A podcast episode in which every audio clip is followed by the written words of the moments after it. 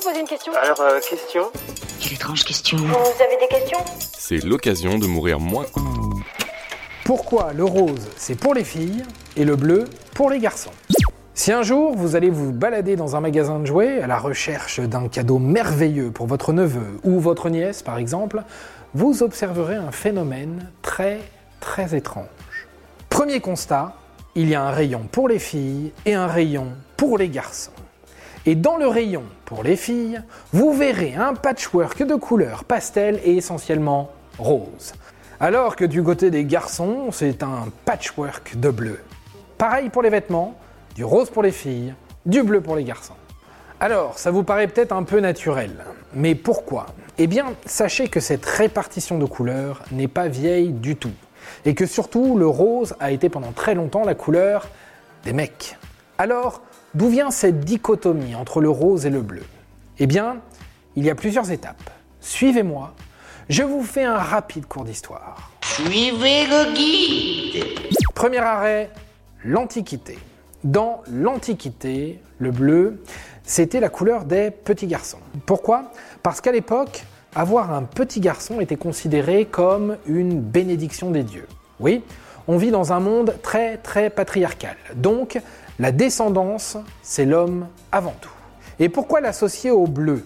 Les dieux vivent dans le ciel. Le ciel est bleu, les garçons seront drapés de bleu. Voilà, faut pas chercher plus loin. Mais ça ne va pas durer. Deuxième arrêt, le XIIe siècle. À cette époque, le bleu devient principalement féminin, et ce pour deux raisons. La première, ce sont les représentations en manteau bleu de la Vierge Marie. On y associe naturellement les femmes. La seconde, c'est qu'entre-temps, le rose a dérivé vers les garçons. Pourquoi? Car le rose est en réalité une sous-couleur du rouge, et que le rouge, c'est la couleur du pouvoir, c'est la couleur de la guerre, tout ça, tout ça. D'ailleurs, en latin, il n'y a pas de mot pour dire rose. Mais encore une fois, ça ne va pas durer.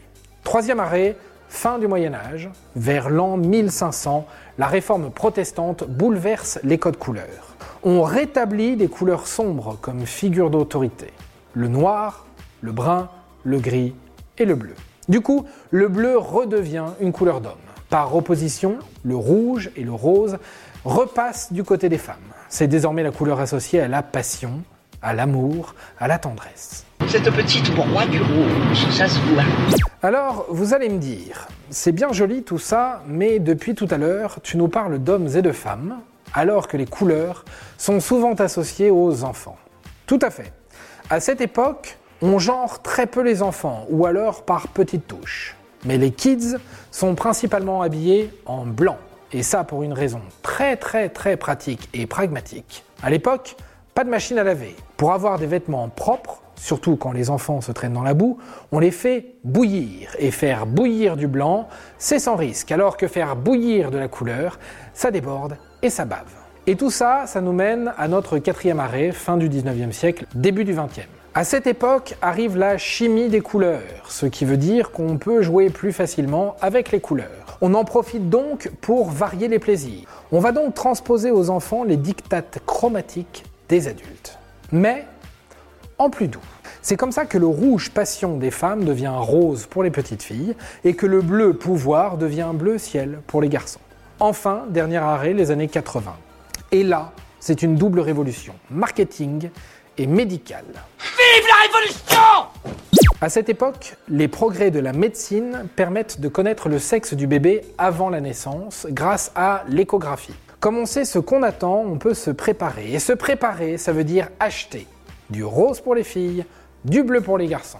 Les entreprises captent vite le business et genrent de plus en plus leur production. Et voilà comment est-ce qu'on se retrouve avec des rayons de jouets en rose girly pour les filles et en bleu pour les garçons. Aujourd'hui, les tendances tendent à se gommer avec le combat entre les stéréotypes de genre. Mais le poids culturel, bien que récent, est encore très présent. Tant et si bien que porter du rose, quand on est un homme, devient une chose troublante pour les esprits étriqués.